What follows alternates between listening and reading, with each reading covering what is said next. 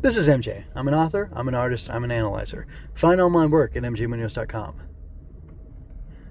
This is another introductory episode for Red Panda Report, and in this one, I'm going to discuss where can Red Panda Report be found. And I want to let you know, uh, mjmunoz.com is my author website. It's where I'm putting everything for the rest of my life, which, God willing, will be a very, very long time. And uh, that's where you can find Red Panda Report. I will have it all archived there, but I will publish other places, as many places as I can.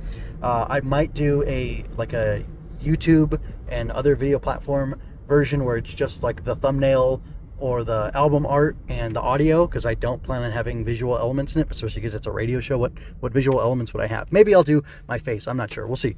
We will see. Um, but besides that, uh, it'll be on all the standard podcast stuff. Um, I have an account, so it should go. It should be easy for me to get it on iTunes and then all the others, uh, including Fountain FM because uh, Fountain is where podcasts sound better. Hopefully that doesn't age poorly. But yeah, so uh, you can find it there.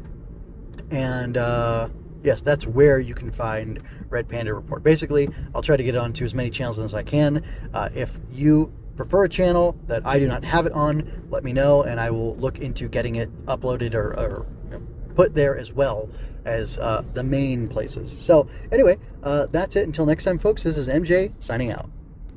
I hope you enjoyed that. Go to mjmunoz.com to leave any questions, comments, or other feedback you might have. There you can find all of my analysis, art, and fiction. I cover books, tokusatsu, comic books, anime, and more.